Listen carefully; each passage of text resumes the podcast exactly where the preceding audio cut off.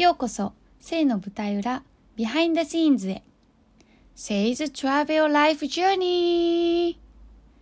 もっと自由に旅に出て人生を謳歌したい。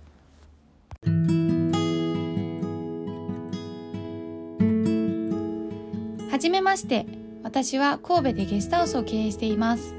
これからは好きなことを仕事にしたい人のマインドを整えて、セルフプロデュースをサポートする活動もしていこうと思っています。実際、夢だった大好きなゲストハウスを経営している経営者目線の悩みや未来への不安など、もにょもにょしている心と脳みその中を公開していくポッドキャスト番組です。一緒に悩んで、悩んで、また悩んで、でも前に進んでいきましょう。はい。皆さん今日もセイのポッドキャストに戻ってきていただいてありがとうございます。Welcome back to my channel! いやー、今日は、あのー、また何も考えずに、とりあえず大体話したいなって思うことを話していこうかなと、いつも通り話していこうかなって思ってるんですけど、うーん、なんか最近、いろいろまあ感じることがあるんで、こう、どれを話そうかなって思う中で、一旦、ちょっと夢の話を、まあしてみようかなって思っています。なんか、皆さんは自分の夢ありますか？なんか、どんな風になっていきたいのかとか、夢、最近意識してますか？なんか私、昔からずっと自分の夢があって、その夢が常にあるから、まあそれに向かって走ってきているんですね。で、別に大きな夢じゃなくて、その時々の自分の一番近い夢をこう叶えるためにそこに向かうっていう流れなんですよ。なんだろう。例えば、うーん、夢じゃないかもしれないけど、こう中学校の時に私、高校は誰も私を知らない学校がいいって思ったんですよ。こう、まあ、話せば長くなっちゃうんで、そう、理由は省略するんですけど、あの、自分は次の人生は自分のことを誰も知らないところに行きたいっていうのが私の中学生なりの小さな夢だったんですよ。それで実際高校生の時に自分のこう誰も知らない学校だったらどこでもいいですっていうのであの志望校を伝えて学校に行ったんですね。で高校の時に今度はまあ大学に行くのか就職するのかっていう選択になったなった時にうんなんか行くなら、まあ、賢い学校に行った方が意味はあるなって思ってたんであの神戸なんだっけなあ神戸外国語大学っていう大学があって、まあ中国語も話せるし、英語も興味があったんで、どうせなら外大がいいなって思ったんですけど、結局、多分頭が悪く、多分っていうか頭が悪くて受からないって言われて、じゃあもうチャレンジするす、ちょっと頑張ったんですけど、まあチャレンジするのを一旦やめて、じゃあなんかどうでもいい大学に通うぐらいだったら、うーん、なんか働きながらお給料もらってる方が、なんか時間の過ごし方的に意味があるなって思ったから、こう、次は、じゃあ就職しようと思って、で、それは、こう、誰も自分がいない、あの、自分のこと知らない学校に行きたいっていうのも、自分軸のようで、まあ他人軸だったんですよね、多分。別に誰がいようが自分は自分って思えば、別にみんなが自分のこと知らない学校じゃなくてもよかったのに、なんかまあどっちかというと、こう他人軸で決断をしていて、だから選んだ学校も別にやっぱりこう自分がちゃんと選んだわけじゃないから好きじゃなかったんですよね。で別に対してめちゃくちゃ仲いい友達ができたわけ、たくさんできたわけでもなく。で、ただその高校卒業した時は自分でじゃあ就職するって決めて、じゃあどこの会社に就職したいかっていうのも自分で決めたんですよ。それで私はまあホテルに興味があったんで、まあ、ホテルで働いてたんですね。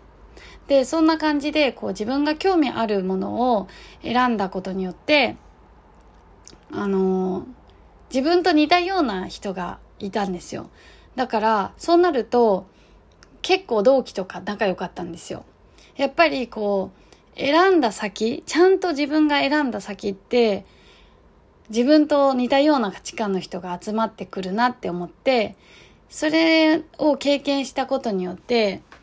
なんか自分の、自分で選ぶことの大切さっていうのを私はその時に気づいたんですね。で、でもう一個あったのが、その配属会社の配属があって、まあその配属されたホテルは自分が選んだわけじゃないから、そこで働いてる人も別に自分と波動が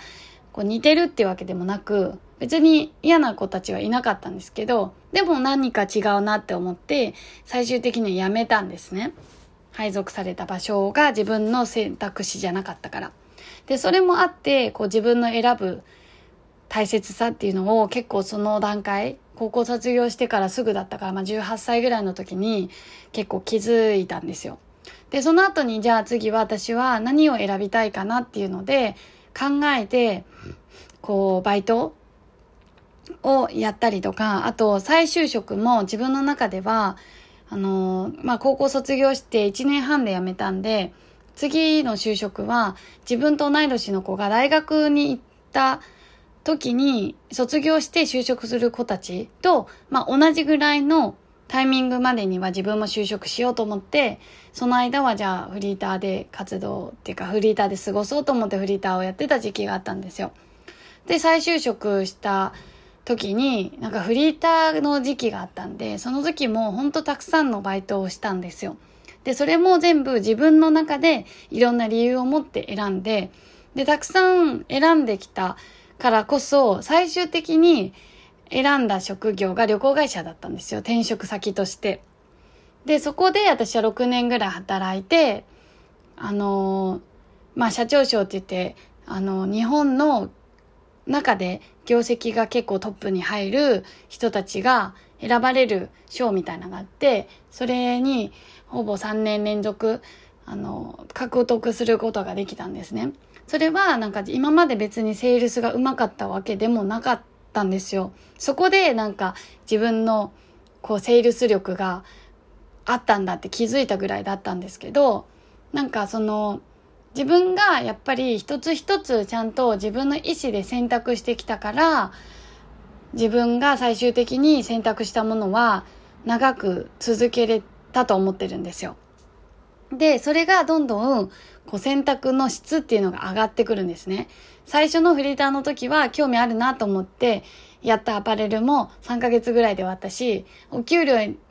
なんか時給がその頃1500円とかで、すごい良かった、あの、テレアポなんか家庭教師どうですかみたいな 電話営業みたいなのをやってて、それも1500円って時給がその時めちゃくちゃ高かったからやってみたけど、まあ半年ぐらいで終わったんですね。自分には向いてないなって分かったし、なんかお給料が高いからといってできる仕事自分がやりたいと思う仕事じゃなかったなっていうのにも気づけて、なんかそんな風にこう、どんどん興味あって選んだものは、あ、仕事では違うなとか、無理してたなってわかるし、お金で選んだ仕事も違うなって思ったから、じゃあ次はお金で選ぶのやめようってなるし、なんかそんな風に、こう一つずつちゃんと自分の意思で理由を持って選択することによって、どんどん自分を知ることができるから、自分の選択がどんどん、こう、質が高いものになっていく。それで、まあ旅行会社に長いこと勤めることができて、自分の中ではすごく満足のいった6年間だったんですね。で、その後に、じゃあ、なんか、こう何したいかなって思った時に、まあ留学したいってずっと思ってたんで、留学に行って、で帰ってきて、何したいかなって思った時に自分が過去の自分今までホテルでやってきてすごく楽しかった経験や接客して楽しかった経験あと旅行会社でお客さんと話して旅行の話をしたりとか実際自分が旅行に行って旅行先での体験とかその辺を全部こう自分の過去の楽しかった思い出をこう振り返っていくと全部旅とかホテルとか旅行にまつわるものだったんですね。で、じゃあそういうジャンルがいいなって思った時に、自分のキャラクターって、その昔ホテルで働いたから、すごいかしこまったこうサービスの高いホテルだったんですね。それは自分のキャラには合わないなって思ってて、じゃあ、なんか結構一人旅でゲストハウスに泊まってて、その時の経験とか、そのスタッフのキャラとか結構自分の中で良かったから、あ、じゃあもしかしたらゲストハウスは好きかもしれないな、やってみようと思って、私はあのゲストハウスをやろうって決めて、で、実際じゃあゲストハウスで働いたことなかったから、ゲストハウスで働いてみようと思って、夏の期間だけ、あの、働いたんですよ。で、あの、すごいやりやすくて、まあ楽っていう言い方良くないけど、自分のキャラにも合ってたから、いいなって思って、それでゲストハウスやろうっていう夢が決まって、やり始めたっていうのが今の現状なんですけど、こうなんか、まあ夢の話をしたいって思って、こう一歩一歩自分が、あの、選択してきた先に最終的に夢が見つかったっていう、こう流れを今説明をさせてもらったんですけど、なんか私今正直言うと、まあ実際夢が叶ってる状態だから、じゃあ次の夢は何だろうってなった時に、なんか、なんだろうって正直今なってるんですよ。で、もちろんゲストハウスは好きだから、またゲストハウスをやろうっていう意思もあるし、あと学童施設も自分はあの子供の頃にめちゃくちゃ楽しいこう経験をしてたわけじゃないから、こう子供たちにいい影響を与えられるように、こう学童施設、子供たちがもうちょっと行きやすいように、こう学童施設を作りたいって思ってた夢もあるんですけど、なんかそれは自分の中で結構まあ、先の夢だったりしてなんか今目の前でやりたいことが正直ちょっとうん見えてないんですよね。でなんか今までは結構じゃあ次はこの選択しようとか次はあの選択をしようみたいなんで結構意思が決まってたんですけどなんか今すぐに目指したい夢っていうのが今ちょっとこうなくなってて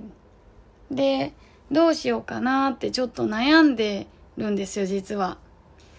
でなんかそれで最近思ったのはやっぱりこう人生の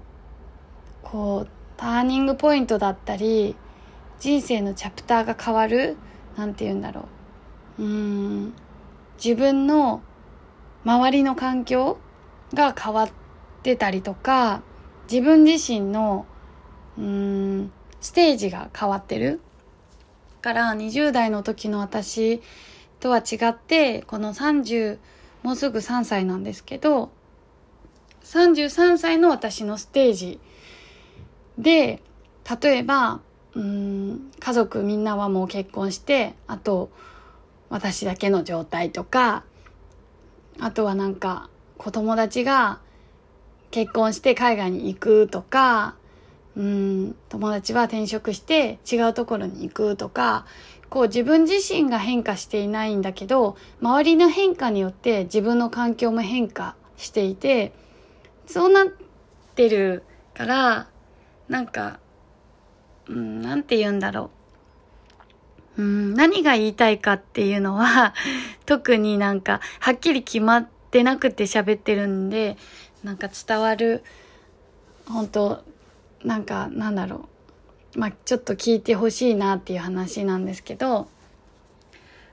うん、だからこう周りの人の変化で今自分の環境も変化しているから、うん、今までの自分通りに、うん、生きれない。だから嫌でもコンフォートゾーン、今まで安定してた流れ、変わらない日常から、こう、変わらずにずっとそのまま生きることができない。だって周りは変わってるから。で、周りが変化したことによって自分のけん環境が変わっているから。じゃあそうなった時に、周りが動いてるこの変化、環境の変化に自分はじゃあどうやって生きていきたいのかっていうのを考えなきゃいけないなって思ったんですよ。そう。そうなった時に、私は、そろそろ、うーん、旅立たなきゃなって。うーん。まあ今実家にいるんで、すけど、実家を出ようかなって思ってて、今更ね、ほんと32歳にもなって、まだ実家出てないこと自体がみんなにとっては、ええー、って感じかもしれないけど、なんか、そう、そろそろ旅立とうかなって思っていて、じゃあ、旅立ち、旅立った後、自分はどうしたいのかっていうのも考えて、これからの人生の方向性を定めていかないといけないなって思ったんですよ。ちょっと長くなりそうなんですけど まあちょっと聞ける方はね、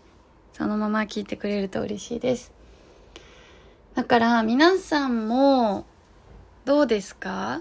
そろそろ動かないといけないとか、もしくはそろそろ未来のことを考えないといけないなとかっていう状態になってたりしますか？なんか、うーん、そろそろ形を作って、その先に向かって進みたいなって思ってたりしますか？結局、今変わらない環境、周りは変わってる、自分は変わってない環境の中で、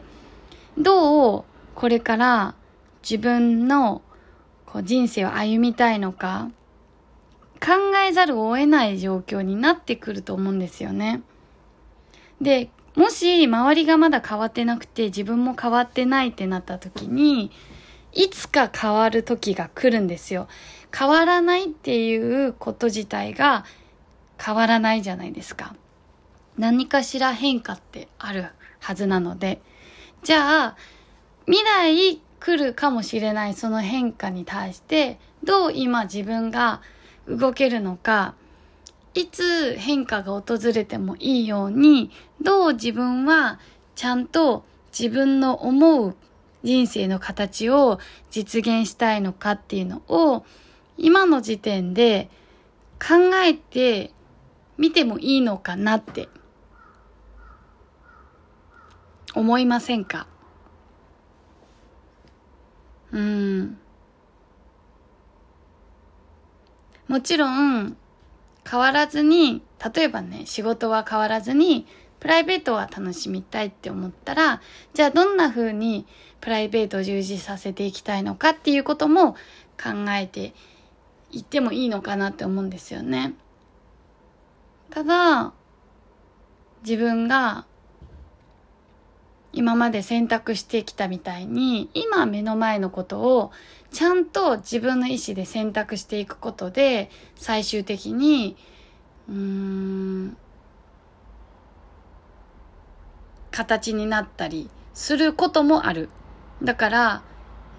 今目の前のことを選択して、それが未来につながっていくっていうスタイルもいいし、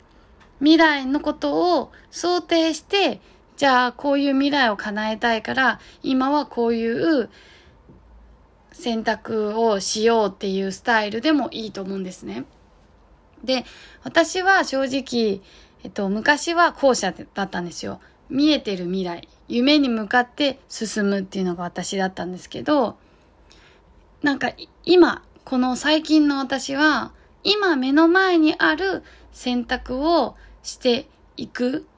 ことで未来につながっていくんじゃないかなって思って、だから未来は見えてないんだけど、今目の前にある選択をしていってみようって今思っているところです。で、正直これ結構不安なんですよね。私はそういう経験を今までしたことがなかったから。から、正直どんな未来になるのかがあまりにも見えてなさすぎて、すごく不安になって、悩むこともあるんですよね。ただ、今、やっぱり、私は、精一杯、目の前のことを、やっていきたいなって思ってます。きっと、大丈夫っていうのを、自分に、こう、自分を信じるタイミングが来たのかなって。なんか、自分を信じる自信がそもそも、こう、めちゃくちゃあるわけじゃないんですよね、私。特にやったことないものとか見えてないものに関しては、全く自信がないって言えるし、変なとこでネガティブだねってこう言われることも本当にすごく多くて。だから今見えてない自分が結構不安だったりするんですけど、でも、そんな不安があ、ある中、32歳の今の私はこれまで経験してきた自分を信じて進めばいいのかなっていうのを自分に今こう信じる自分を信じるチャンスを自分に与えている状態です。はい。なんかあの夢の話をしようとか言っときながら今私は先が見えてないけど今目の前のことを意図して意識して選択する自分の話をしちゃったんでちょっとぐちゃぐちゃだったかもしれないけど聞いてくれてありがとうございます。なんかそんな状態です今。でもこう別にすごく病んでるわけじゃなくて若干、こう見えてない、右目だけ見えてない感じ 見えてない状態だけど、でも自分を信じてみようと思っています。ぜひ皆さんも見えてないものがあったとしても、今まで経験してきた自分を一度信じて進んでみてもいいんじゃないかなと思います。ありがとうございました。バイバーイ。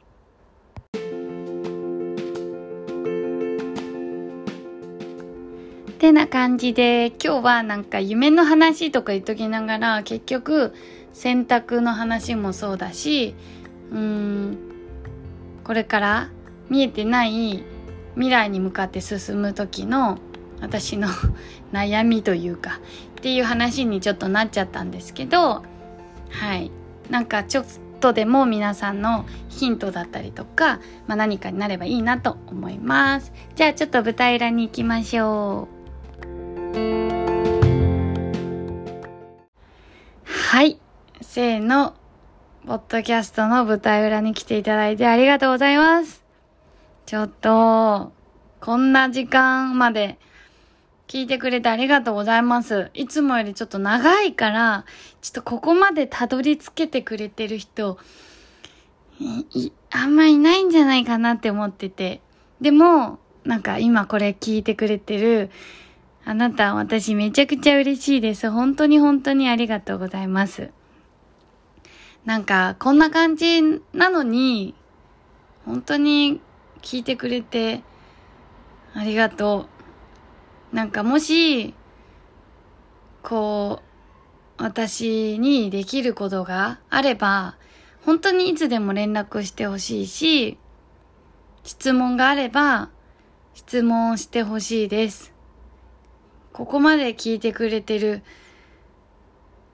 あなたには、特に私は役に立ちたいなって思っています。うん。なんか正直、このポッドキャスト、やっぱ私は話してるだけの側だから、聞いてる人がどんな風なに受け止めてくれてるのか全然わからなく話してるんですね。だからみんなにとって必要なものがちゃんとあるのかなとか、自分の今やってることに意味ってあるのかなって正直、こう悩むっていうか考えることもあって。でも、うん、再生数がある限り、一人でも聞いてくれてる方がいる限り、話を続けていこうかなって思っていて、今こうやって話をしているこの先は正直見えてなくて全く、ポッドキャストをやってどうしたいかとか 全くないんですよ。でも、ポッドキャストをすることによって、せい、せいのポッドキャスト聞こうって思って今聞いてくれてる方の何かしらのヒントになったらいいなって本当に本当に思っていて、なんか、なんで、こうインスタで発信したり、ポッドキャストをしてるんだろうなって考えたときに、やっぱ、よりよく生きてほしいなって思ってて。うん、なんか多分自分が結構しんどい学生時代を過ごしていたから、なんか考え方次第で世界って全然違うし、見えてる世界が広がれば広がるほど生きやすくなってるから、なんか私はそうなってきたから、だから私の言葉を通して少しでも自分にとって生きやすい生き方に変わればいいなって少しでも、うん、見る世界が広がればより豊かに過ごせれると思うんですよ。苦しいが人生じゃないって知ってほしいなって思うし自分の意志で人生ってどうにでもなるっていうことを知ってほしいなって思って今やってるんですね。うん。なんか、ね、せっかくだから自分にとって生きたいなって思う人生を生きましょう。で、自分がやりたいなって思ったことをやりましょう。自分のやりたいことや好きなことをやることで誰かの役にも立ってくる。それほど幸せもないし、生きや、生きがい、生きがいがないんじゃないかなって。そんな風に自分が他者に貢献できたらすごく幸せだなって私は思って今やっています。きっとみんなも何かしら自分の力があるはずなんですよ。今まで一生懸命これまで経験してきて生きてきたわけだから。だから何でもいいから何かやりたいなとか好きだなって思うことをやってみてください。きっと誰かの役に立ちます。そして自分の幸せにもつながっていくし、自分の周りや大切な人、家族の幸せにもつながっていくと思うので。はい。そんな感じで、また次回お楽しみに。バイバーイ。みんなに愛と自由を。さて、次はどこに旅出ようかな